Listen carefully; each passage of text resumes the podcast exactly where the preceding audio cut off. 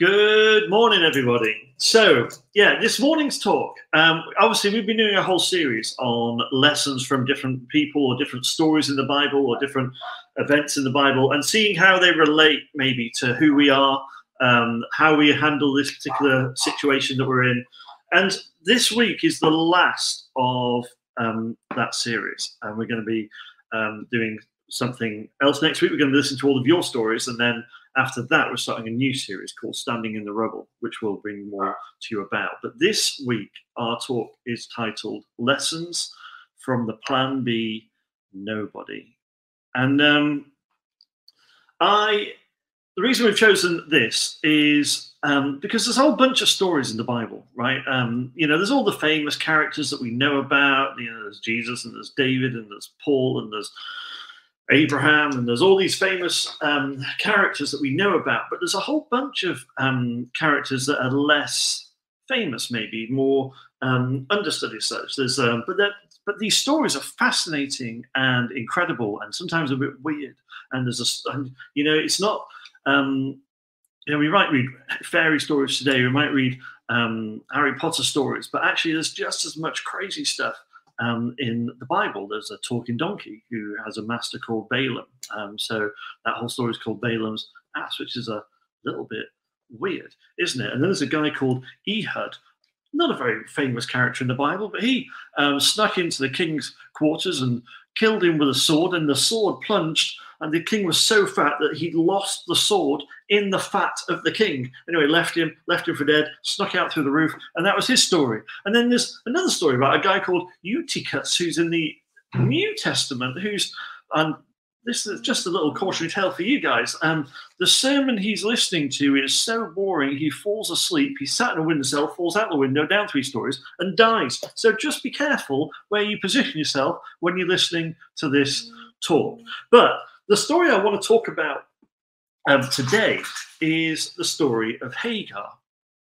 And you might now, if we were all together in the game, and kind of go, so who's heard the story of Hagar? Maybe, I don't know, I don't know what sort of percentage of people put their hands up, maybe 20%, maybe 30%, maybe more, I don't know. But Hagar is a fascinating character. There's a reason that I want to talk about her. And we read about her in Genesis 16. It says this Now, Sarah, Abraham's wife, had borne him no children but she had an Egyptian slave named Hagar. Okay, so this is Abraham and Sarah, and um, Abraham's a very famous character. He's the father of Judaism. He's the father of the faith.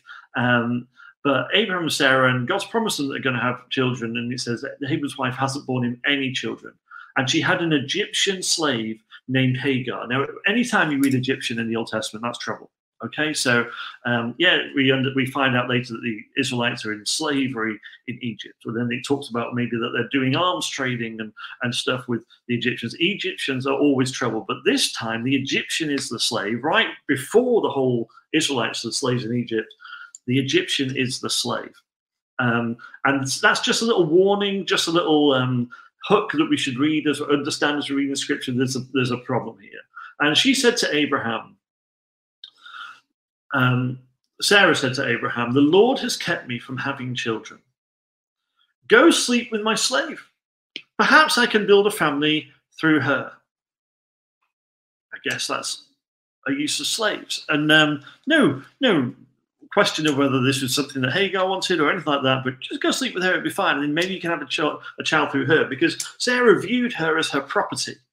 And so any child that she might have would be Sarah's not Hagar's. And it's that hugely disempowering narrative that we so um, that we see going on. So Abraham agreed to what Sarah said, and so after Abraham had been living in Canaan for ten years, Sarah, his wife, took her Egyptian slave Hagar and gave her to her husband to be his wife, and he slept with Hagar, and she conceived. When she knew she was pregnant, she began to despise her mistress then Sarah said to Abraham, You are responsible for the wrong I'm suffering. This is all your fault. which Abraham, maybe in your picture by the way, this, Abraham goes, What? Anyway, you are responsible for the wrong I'm suffering. This is all your fault. Um, I put my slave in your arms, and now that she knows she's pregnant, she despises me.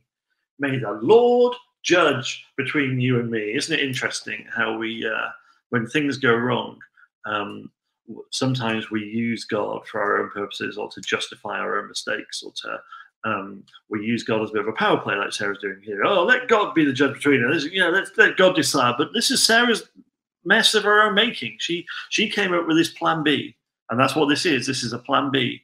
Okay, the plan A isn't working. God said He'd give us a child, but that's not working. So here we go. Um, let's try plan B. Let me take God's plans into my own hands, and then the, let's blame God when it all goes wrong, and blame her husband as well, of course. Um, may the Lord judge between you and me. Your slave is in your hands, said Abraham. Go with her, whatever do with her whatever you think best. Then Sarah ill-treated Hagar, so she fled from her. So this poor Hagar is being used as a just as a piece of property, as a, in, in that she's being passed around. She's my slave, but I'm going to give her to you, and then it's your fault. Well, it's not. She doesn't do with me. You do what you want with her, and she's just being passed around. She's a nobody in this story, and so she runs away. She can't deal with the mistreatment anymore. And for a slave to run away was a pretty serious um, business. Um, anything could happen to them, but she flees. And then, as she flees, the angel of the Lord found Hagar near a spring in the desert. It was a spring that is beside the road to Shur. And he said, Hagar, slave of Sarah, where have you come from and where are you going? I'm running away from my mistress Sarah, she answered. Then the angel of the Lord told her, Go back to your mistress and submit to her. The angel added, I will increase your descendants so much that they will be too numerous to count. The angel of the Lord also said to her, You are now pregnant, and you will give birth to a son. You shall name him Ishmael, for the Lord has heard of your misery. He will be a wild donkey of a man. His hand will be against everyone, and everyone's hand against him and he will live in hostility towards all his brothers. Isn't it fabulous that God uses this phrase? God's going, oh, he's going to be a wild donkey of a man. It's kind of very um, colloquial of God there. But anyway, I love it. I love it. I love the phrasing. She gave this name to the Lord who spoke to her You are the God who sees me. For she said, I have now seen the one who sees me. That is why the well was called Beer Lahai Roi. It is still there between Kadesh and Bered. So Hagar bore Abraham a son, and Abram, Abraham gave the name Ishmael.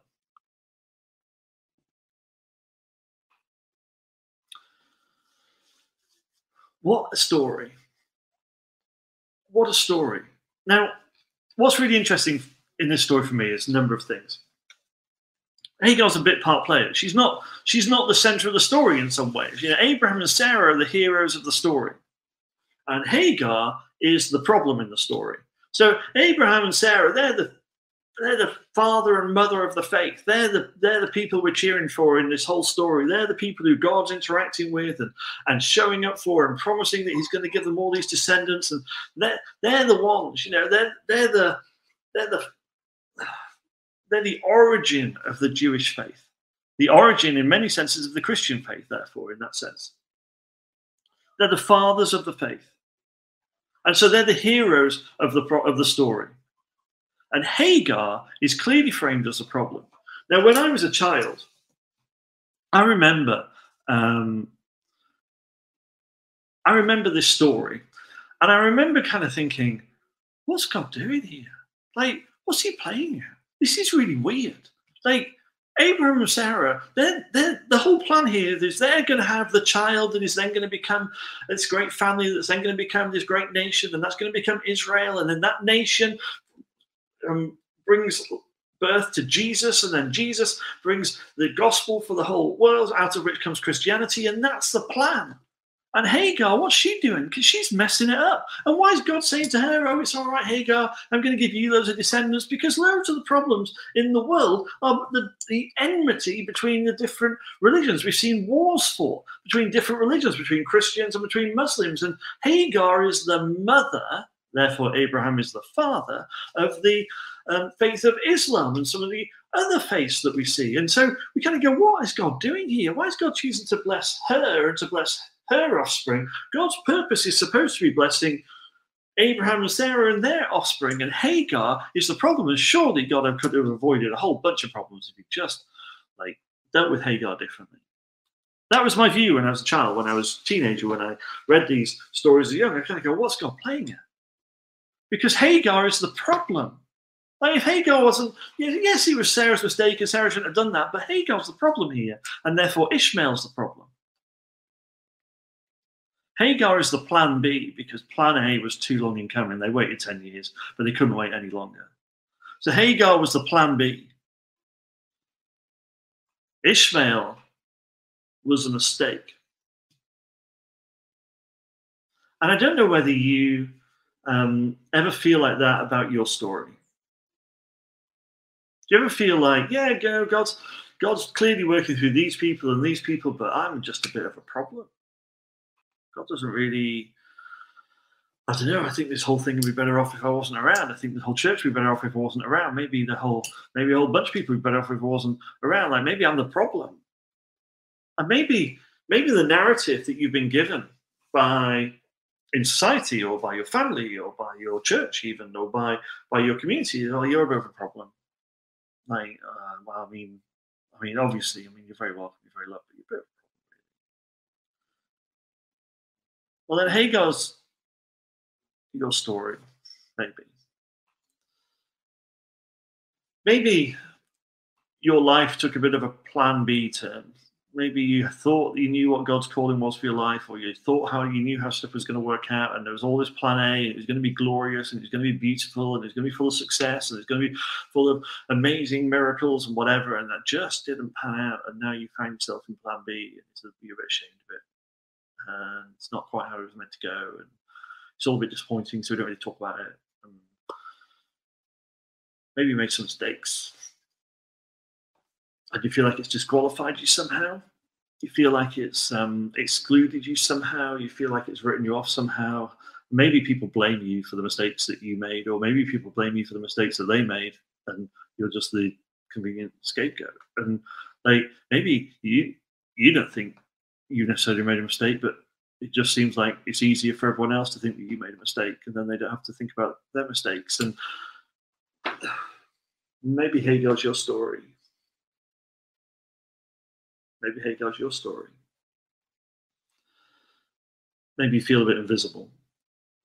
Maybe you feel like you just passed around and you don't really matter, and no one really sees you, and no one really cares about you, and you're a bit anonymous and you're a bit invisible. And maybe Hagar is your story. You see, the problem is, like, we like to read things in the narrative. Like, we like to, you know, Abraham and Sarah, they're the heroes of the story. They're the they're the main characters. They're the protagonists in the in the movie. They're the they're the stars. They're the love interests. They're the whatever in the story in in, in the movies, and they're the people that we're cheering for. And Abraham and Sarah don't behave very well in this. They mistreat Hagar quite a bit. And um, there's a lesson for us here that maybe heroes aren't always heroic. Maybe the people who are supposed to be on our side, maybe the people who are supposed to be the heroes in the story, maybe the people who are the leaders of the faith or the um, the, the heroes of the family or the leaders of the family, whatever, maybe they always haven't behaved the way that they should behave. Maybe they haven't always been heroic. Maybe you've paid some of the price for that. And that's not right. And that's not right. And maybe you feel a bit invisible. Maybe Hagar's story feels a bit like your story. You see, I think the Bible's full of plan B's, people, characters on the edge a little bit who get chewed up a little bit and spat out a little bit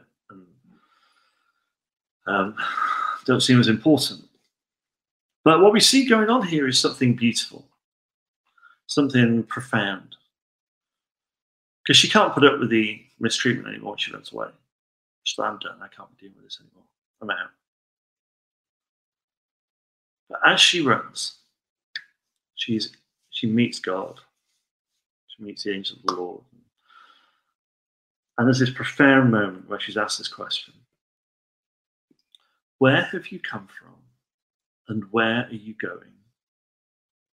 What a question is that? What a question for each of us. Where have you come from?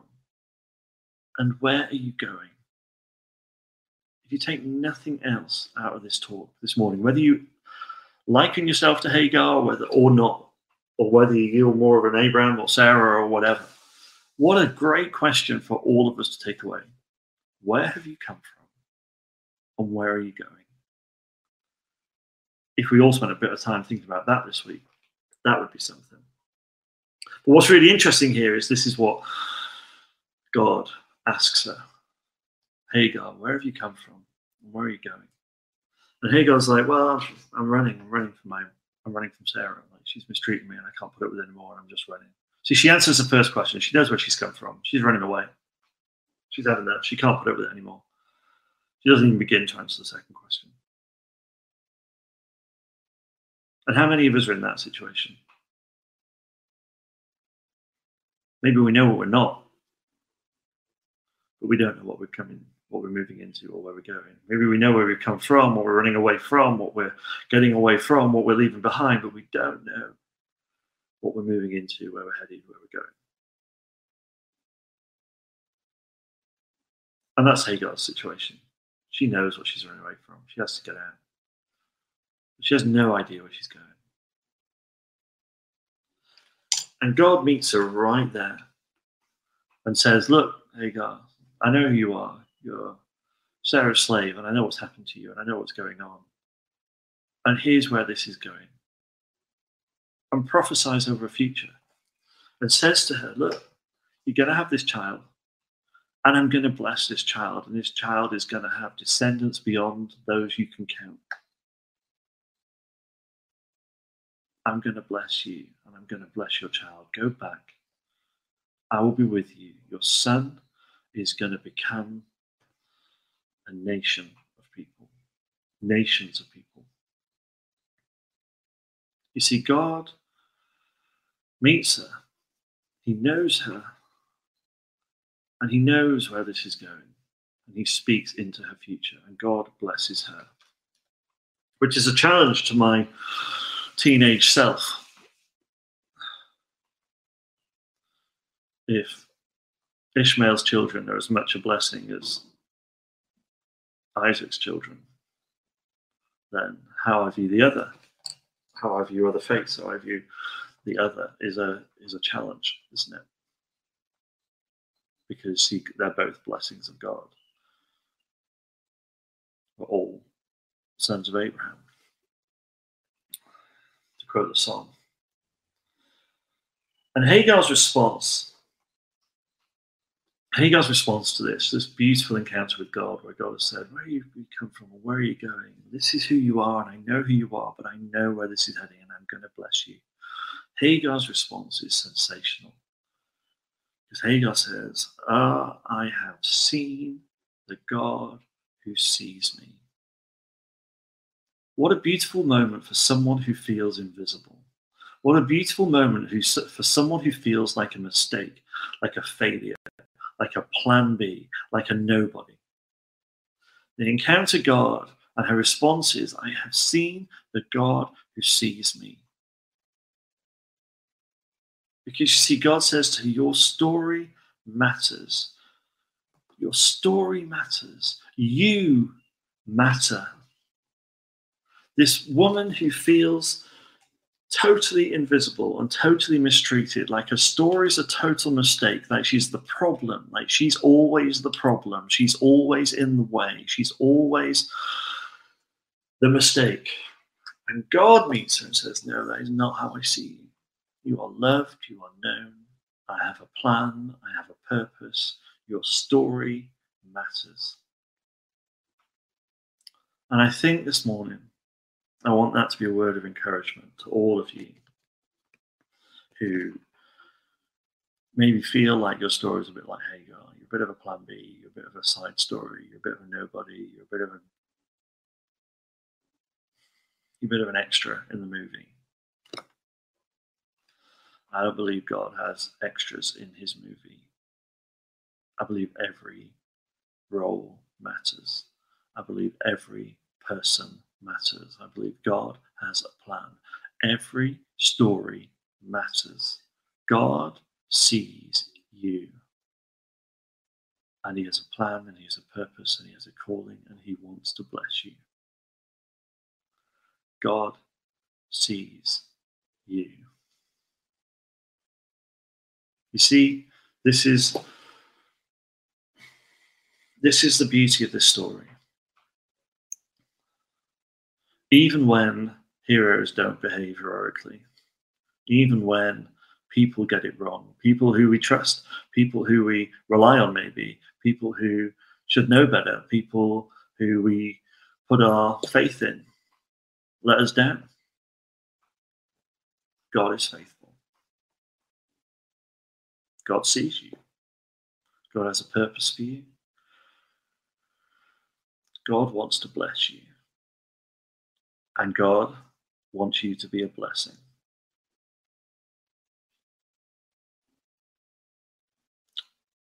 Why don't we pray as we go into worship and into response? Lord, I want to um, I want us all to take a moment to sit before the God who sees us. And Lord, wherever we felt invisible, wherever we felt like we failed somehow, like we're on plan B or C or D or X or Y or Z, you see us. And we want to thank you for that. You are the God who sees us. You are the God who knows us. You are the God who blesses us. You are the God who has a plan and a purpose and a path for us. So, Lord, I pray now that you will meet us right where we are, in the middle of the desert, if we're in a desert, by a spring, if we're by a spring, in, our, in the middle of our lockdown, wherever we are, wherever our heart is, wherever our soul is, whatever our circumstance. Lord, we want to encounter you, the God who sees us. And Lord, we pray that you'll do a work of restoration in our lives, and a work of hope in our lives, and a work of blessing in our lives. And Lord, maybe we've been so focused on running that we have forgotten to think about where we're headed. May we, may we receive from you clear guidance of where you're calling us to go. Even if that's back, to go forwards. Lord, we want to live in the fullness of who you've created us to be. So we invite you to meet with us this morning, exactly where we are. Amen. Amen.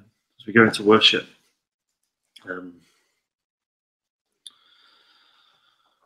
me encourage you to take some time to pray and to sit and to listen. Um, if you want someone to pray with you, then um, email in to um, email in to us, um, message in, go on the website and click in. Um, we can get um, prayer ministry. But